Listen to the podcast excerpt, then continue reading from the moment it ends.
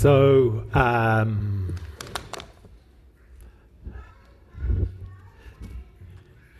I was just explaining to some folk before church that I have this ability. Uh, I, I, think years of church and parenting.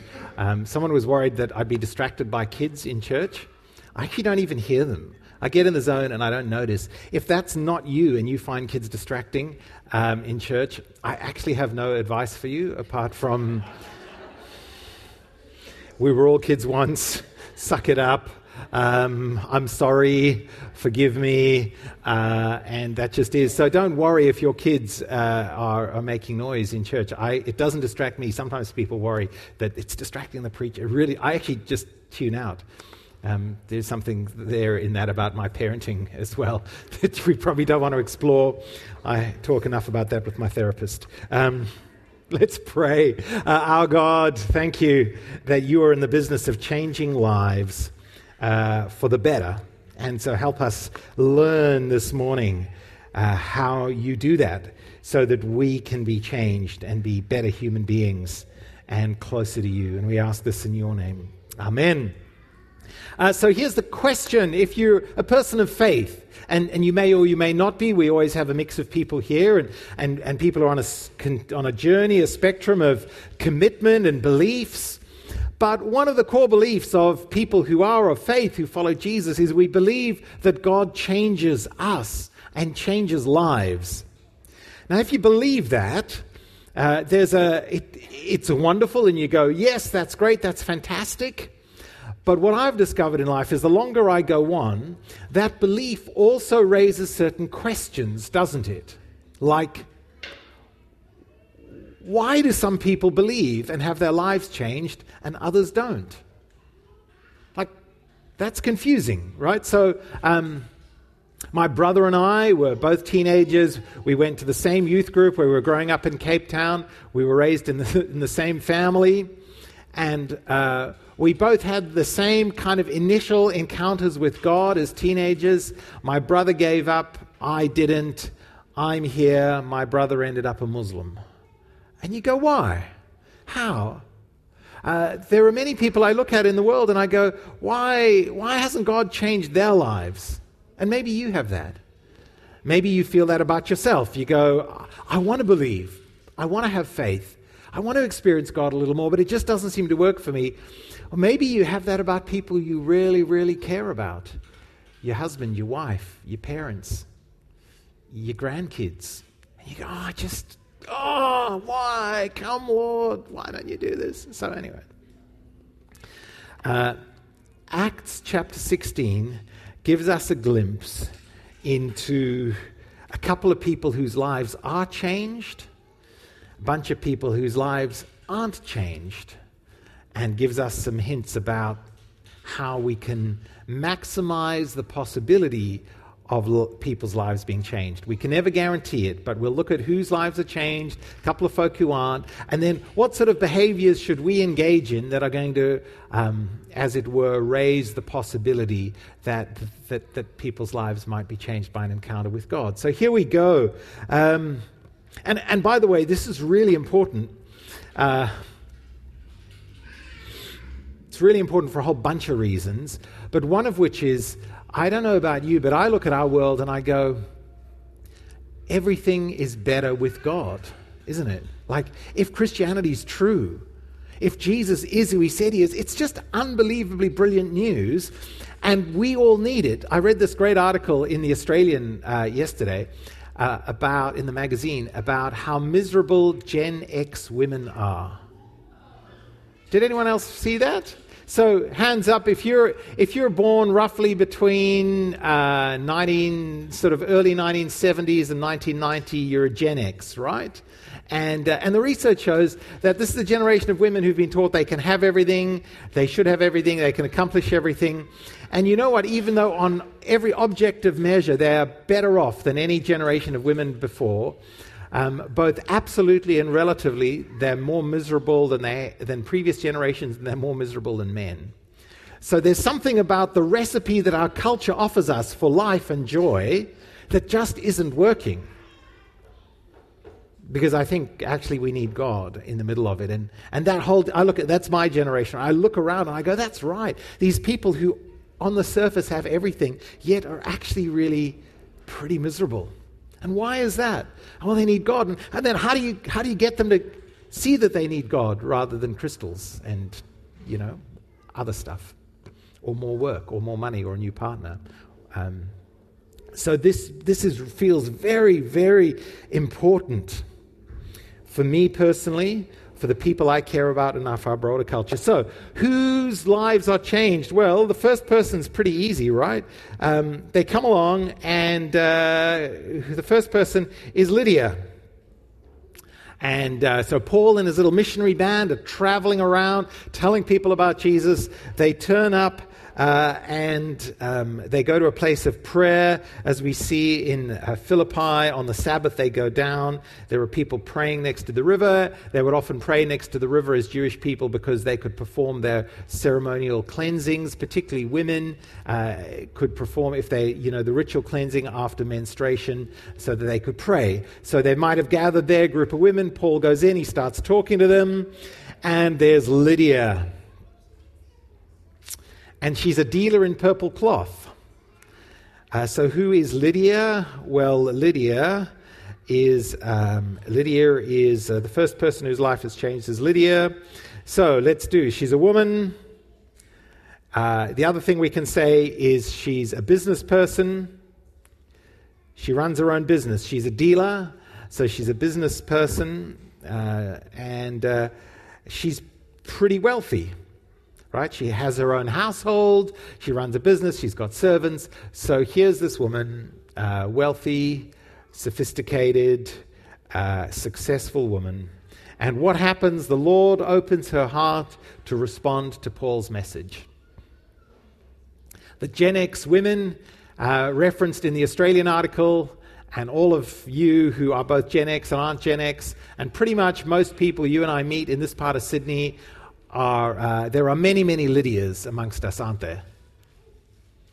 The Lydias the, of the world are those who, um, and she's also religious. That's the other point I, I meant to mention here. So she's, um, uh, she's religious. She's there praying with these ladies. So she's an observant, uh, religious person. And isn't that true for us? You look around, man, go to your coffee shop up and down Darling Street, uh, look at the people you work with. They're the Lydias. Outwardly got it all together. Uh, often very religious, devoted to the cult of self improvement, devoted to um, the worship of success, devoted to um, the worship of family and the idols of um, having everything, right? Uh, and sometimes, if you're like me, you can feel very inadequate in the face of Lydias, and you can go, oh, you know, what have we got to offer Lydias of the world? You know, the message about a, you know, strange Jewish guy who lived 2,000 years ago who, who was a bit of a failure in life and got crucified. And then we claim he came back to life, but no one can see him. And uh, we claim the Holy Spirit's here, but we don't really get it. And actually, most Christians are pretty miserable and average. We don't, you know, our church isn't much chop. Um, I'm pretty inadequate. This Lydia next to me is more successful at work, and she's skinnier, and she's earning more, and she's got a better, better adjusted kids. Um, and her marriage seems to be far better than mine, so what have I got to offer her? Yeah, that's a good question. You got to offer her Jesus. And you go back to the first century and you go, even people like that, God can open their hearts and they need Jesus. And you go, that's, the, that's it. Yeah, and on the surface you go, we have so little to offer. But actually, this text says we have God to offer the Lydias. And the Lydias of the world need Jesus just as much as any of the other characters in the book of Acts the slaves and the downcast and the downtrodden and the exiles. Like the Lydias of Sydney need Jesus. And some of them will have their lives changed by him. So don't give up. Don't feel inadequate in the face of the Lydias because you're not selling yourself and you're not selling the church. You're simply saying, I have found a great God. And I know it sounds crazy, and I know at one level it's dumb, but it's actually everything you, Lydia, really need so that you're not a statistic in the Australian who on the outward on the surface has it all but underneath is actually miserable uh, so lydia uh, but Lydia's not the only one um, though she's certainly the, the second person whose life is changed by god in this passage can anyone remember who it was think back to that most spectacularly the jailer that's correct um, uh, now um, the jailer pops up here and uh, he's guarding them. Now, who's the jailer, right? The, and the jailer's life is, is transformed, right? He, he's there, he wakes up, he sees the prison doors open, they're all going to escape. He thinks he's going to kill himself to avoid the shame and the dishonor. And uh, then um, he says, The jailer comes, he calls for lights, he brought, brings them in, he says, Sirs, what must I do to be saved? And uh, the jailer brings him into his house. He's filled with great joy because he came to believe in God, he and his whole household. Now, again, um, this book, Damascus, has a great picture uh, of another story when tells one of the chapters is from the perspective of the jailer who was looking after Paul at the end of his life in Rome. Paul was in house arrest in Rome for a long time, and there's a brilliant chapter in there from the perspective of the jailer looking after Paul. And he does a brilliant job of describing what a Roman soldier was like. So let me tell you what a Roman soldier was like uh, brutal. Brutal. So jailers were mostly retired Roman soldiers. So that, that actually is who they were. So, so you retired, you're injured, you came back to town, and if you were successful and you were well connected, you could get this job as a jailer. It was secure, you got paid. So you're a mid level civil servant and you are tough and you have led a brutal life. You have spent your working life killing people, using rape as a systematic instrument of conquering and oppressing people. You have massacred people, you have crucified people, you have beheaded people, you have disemboweled people, you have, you have, you have wiped out whole villages because you could. Like, it's hard for us here to imagine the level of brutality that hand to hand combat entailed. And the Romans were the masters of it, they were, they were all powerful, uh, and um, that was the jailer.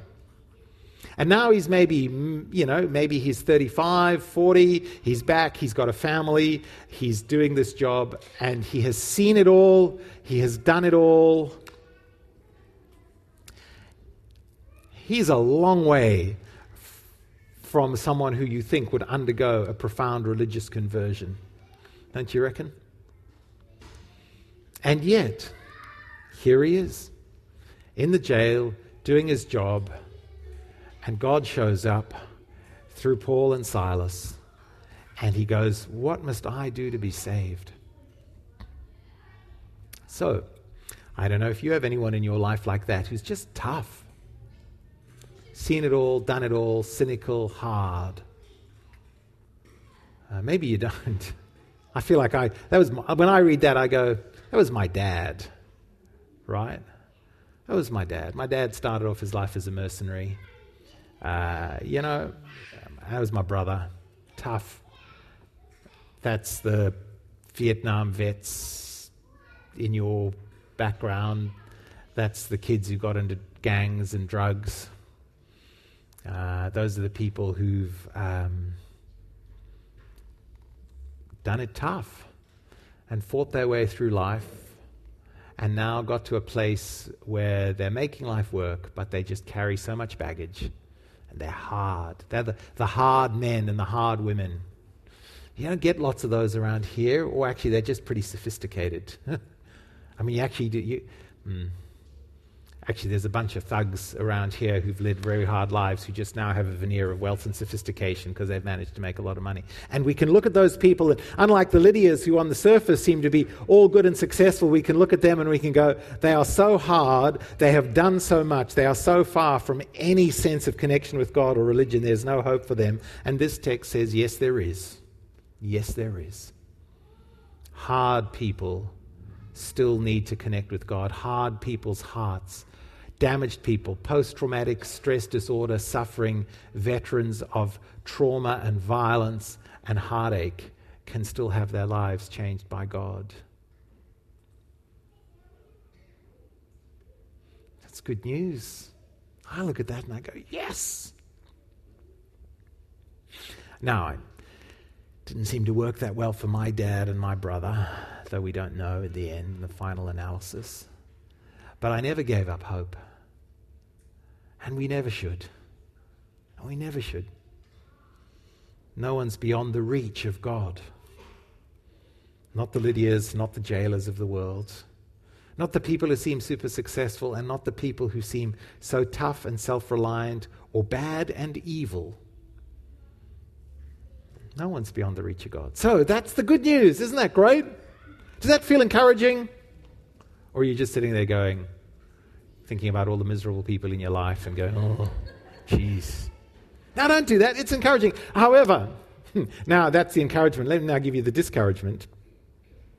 If, if uh, so, there's so there's uh, so this second person is the jailer, right? And he's a hard man, hard. You might even say evil, the sort of things Roman soldiers did. Uh, but he came to know God, and that's an amazing thing, right? Um, what then? Uh, but there are a couple of characters in here who don't have their lives changed, aren't there? Uh, so, as you think back to the story, who didn't have their lives changed by this same message, the same encounter with God? Not the, not the jailer.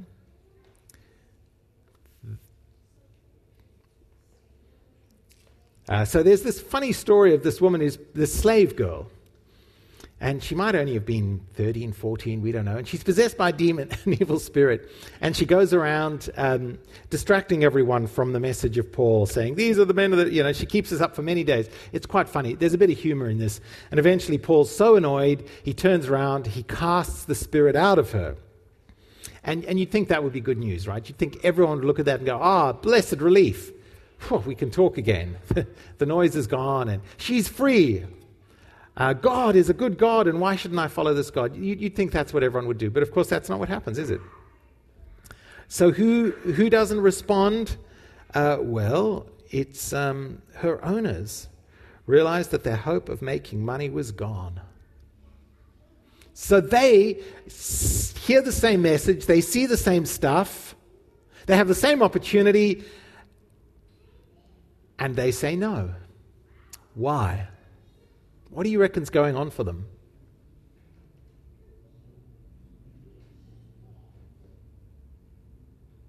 Let's pretend that's not a rhetorical question. They're focused on what they'll lose. That could be why. I'll put it really simply. They loved money more than they loved God. So, so um, it's this truth that having our lives changed by God, coming to faith, is never just an intellectual exercise. It's what the old theologians call, first and foremost, a challenge to our affections or our loves. What do you love? Are you willing to shift your love from this thing to God? Right? And they didn't want to lose this thing. Uh, so the owners, and I think their biggest problem was their love of money. That's, that's all they could see. I've lost my money. Oh. Um, now, isn't it really great for you and I that we can come to know God and have our lives changed without losing what we really love? Our money?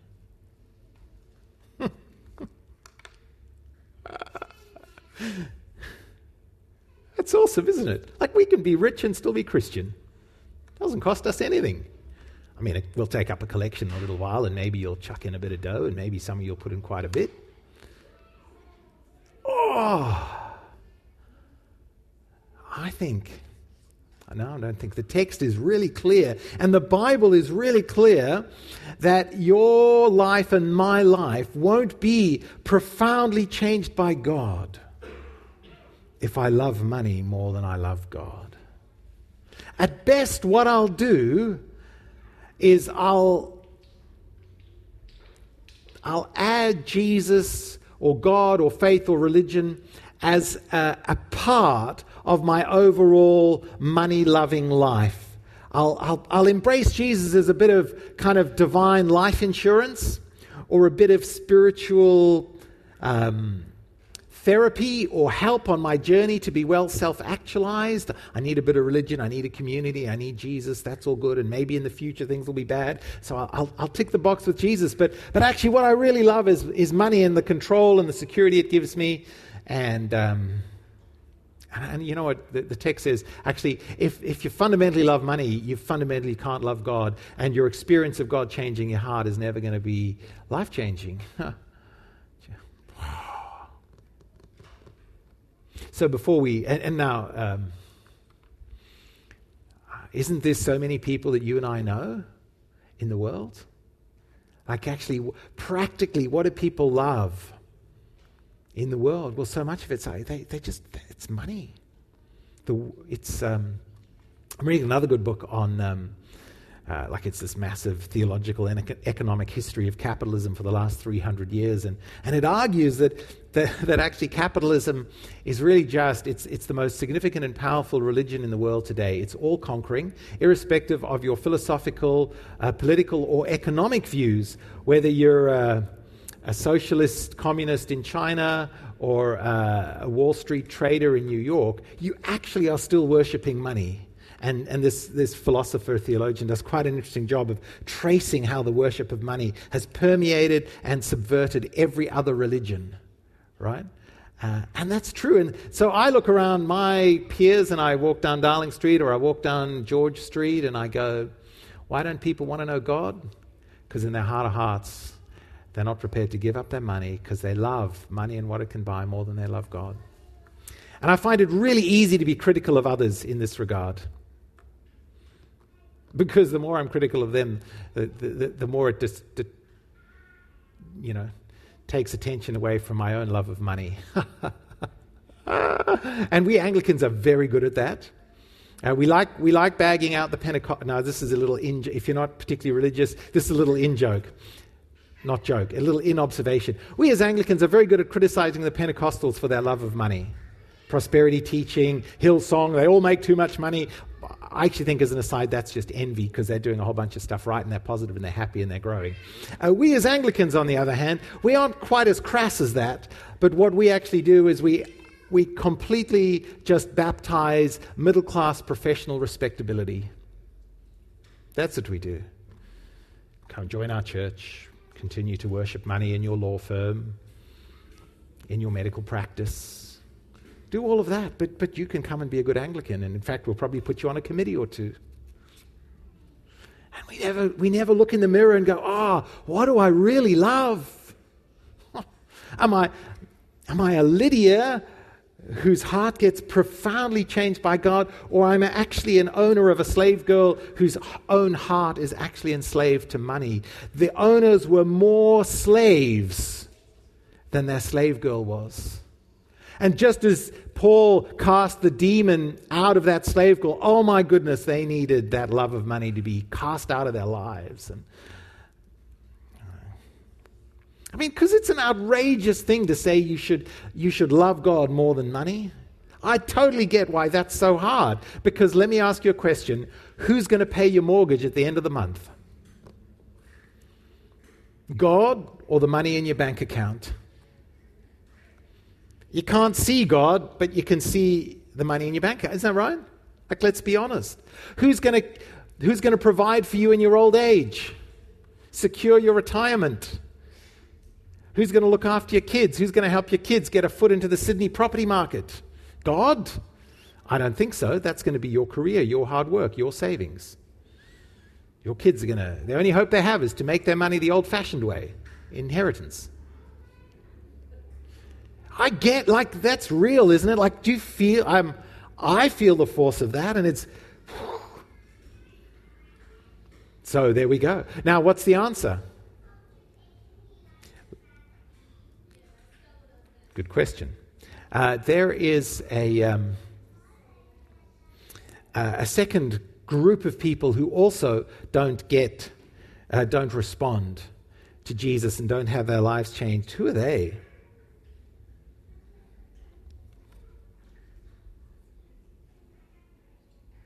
It's the magistrates and the rulers of the, of the town. They hear the story, they've listened to it, and what do they respond to? Well, they, they just go, nah. He's just, these are just troublemakers. Let's, let's flog them. Let's put them in jail. Let's get rid of them. Why? What stops the magistrates having their lives changed?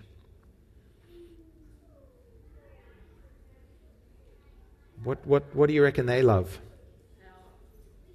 Yeah, that's it. And the magistrates, they love power.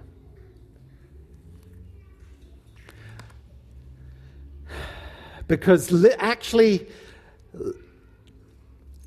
believing the message that Paul and Silas and his merry bunch of preachers had to tell would, was profoundly threatening to their worldly power. It was a real risk that, that they would lose their power because there could be a, there could be a riot. They could, they could lose, you know, this Christianity was being seen as being anti uh, the Roman ideology, anti the emperor. So to follow Jesus was a, an enormous risk to their power. And as I get older, I discover that the love of power is even more seductive than the love of money. As we get older, and you will know this if you're at that stage, you realize it's not money itself that's that appealing, it's the power that money gets you. In your, in your 20s and 30s and 40s, it, money is about money, and, and your power is, is, is, is leveraged to get you money in your 50s and your 60s and you get older, your money is leveraged to get you power. And, and if you love power, you will find it extraordinarily hard ever to come to worship a God who became completely powerless and who said, The greatest power in the world is the power of sacrificial death, of utter vulnerability, of giving up everything for the good of those who hate you. Like that is a crazy, unthinkably dumb, countercultural message. And there it is. You love money, you love power. It's going to be very hard for you to encounter God and to come to faith. And again, it's easy to point to people out there and go, well, those lovers of power, so that I don't have to look in the mirror and I don't have to say, oh, how much am I really still like a magistrate? I love the power that I have. And I maybe just add Jesus as a bit of, just a bit of an add on. And God says to us, no, if, you, if you're like that, don't be like the owners of the magistrates. Be like a Lydia or a jailer. How does that happen? Well, how can anyone then be saved? Like, that's the, I don't know about you, but if I, um, and maybe I've effectively done this, which is why you're all looking a little like, oh, why did I come to church today? it's sort of been much more fun going to a coffee shop and working out what I'm going to do for work to accumulate more money and power tomorrow. Instead, I'm here being beaten over the head about money and power. This is a dumb choice. Um, I get that. I'm feeling that. Why am I saying this? It's really quite depressing when I look at my own heart. Uh, it really is. Uh, people sometimes criticize me. I know you'd find that hard to believe. Um, but sometimes people are critical of me. And they go, Oh, Mark, you're such a terrible person. I go, Yeah, no, no, you, and I say, You don't know the half of it. Like, really, you don't. Oh, Mark, sometimes I don't like the things you say. I go, Mate, you, you only hear me once a week. You've you, you got to hear the thoughts in my head all the time. It's bad in here. It's bad in here. So I look at that and I go, oh, who on earth can be saved? Like, if this is the problem, Lord, how do I get to be a Lydia? How do I get to be a jailer? How do I come to that place where I actually embrace God? Well, it's really pretty simple. It's really quite simple. Um, you got to have some people who tell you about Jesus, right? That's what Paul and Silas did. So uh, th- th- it's pretty. It's pretty simple. but, but incredibly complicated. So, how does this happen? You've got to have people to proclaim. And I think that's what, that's, that's what Paul and they were just telling people about Jesus. And that's what cut through uh, people to tell you, and then you've got to believe.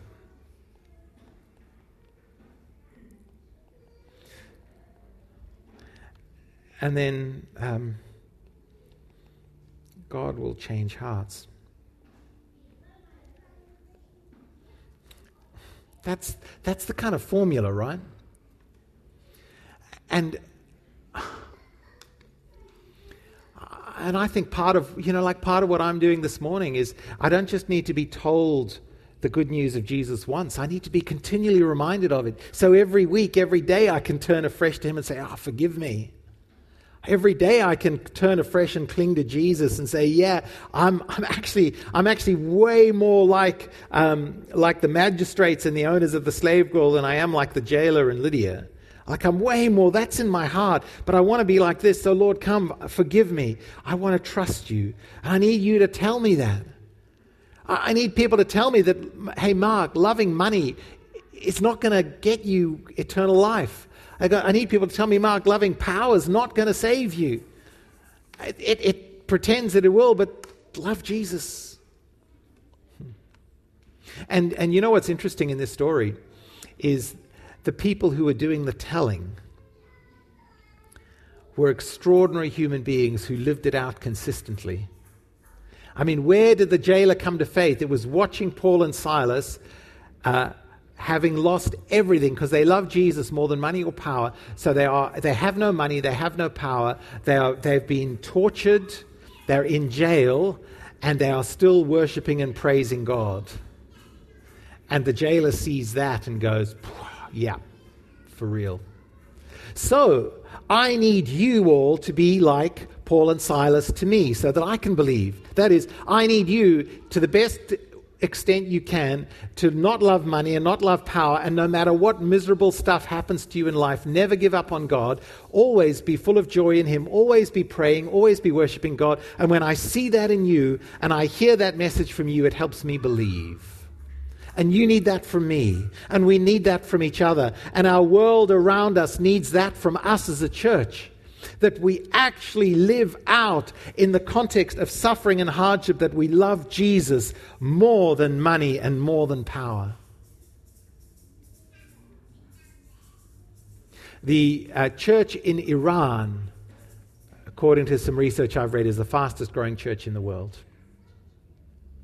And the church in Iran is growing because it's led by women who have no money and who have no power, and in the context of regular threats to their lives and martyrdom, will tell their Muslim friends and family about Jesus, even when it costs them their life, because they're living it out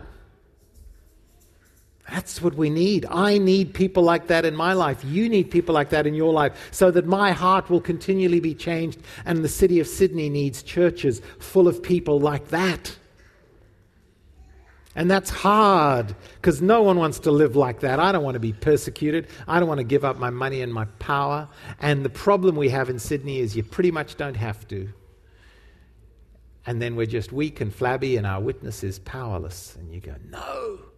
Got to find ways where we tell people about Jesus with integrity and consistency. And then you just got to believe. And what I love, like the, the jailer didn't know much. He just said, What must I do to be saved? Call on the name of Jesus. It's okay, Jesus, save me. That's it. It's really simple. Just, just call out to Jesus. And then God changes hearts. That's how it starts. It's God's job to change hearts. So, why did my father, who was a hard man, and my brother, who was a hard man, why, why in their lifetimes, as far as I know, did they not come to faith? I don't know. But I never gave up praying for them because it's ultimately God's job to change someone's heart. And God is in the business of changing hearts, like you're all here. God has changed your hearts, and He will continue to do so. And that's why we pray and fast through February. We come to God and we say, Lord, have mercy on the people we love. Have mercy on ourselves. Change our hearts. Soften our hearts. That's why we do it. Let's pray. Our Lord and God, uh, thank you for the, this story. Thank you for these people, both those who positively did have their hearts changed and responded to you. Thanks for Lydia and for the jailer. And also thank you for the negative example of the magistrates and the owners of the slave girl that we can see what to avoid and help build us up to be a people individually, families, uh, in, our, in our parenting and our grandparenting, um, and to be a church where we uh, give ourselves wholeheartedly to you. And we ask this in your name, Lord. Amen.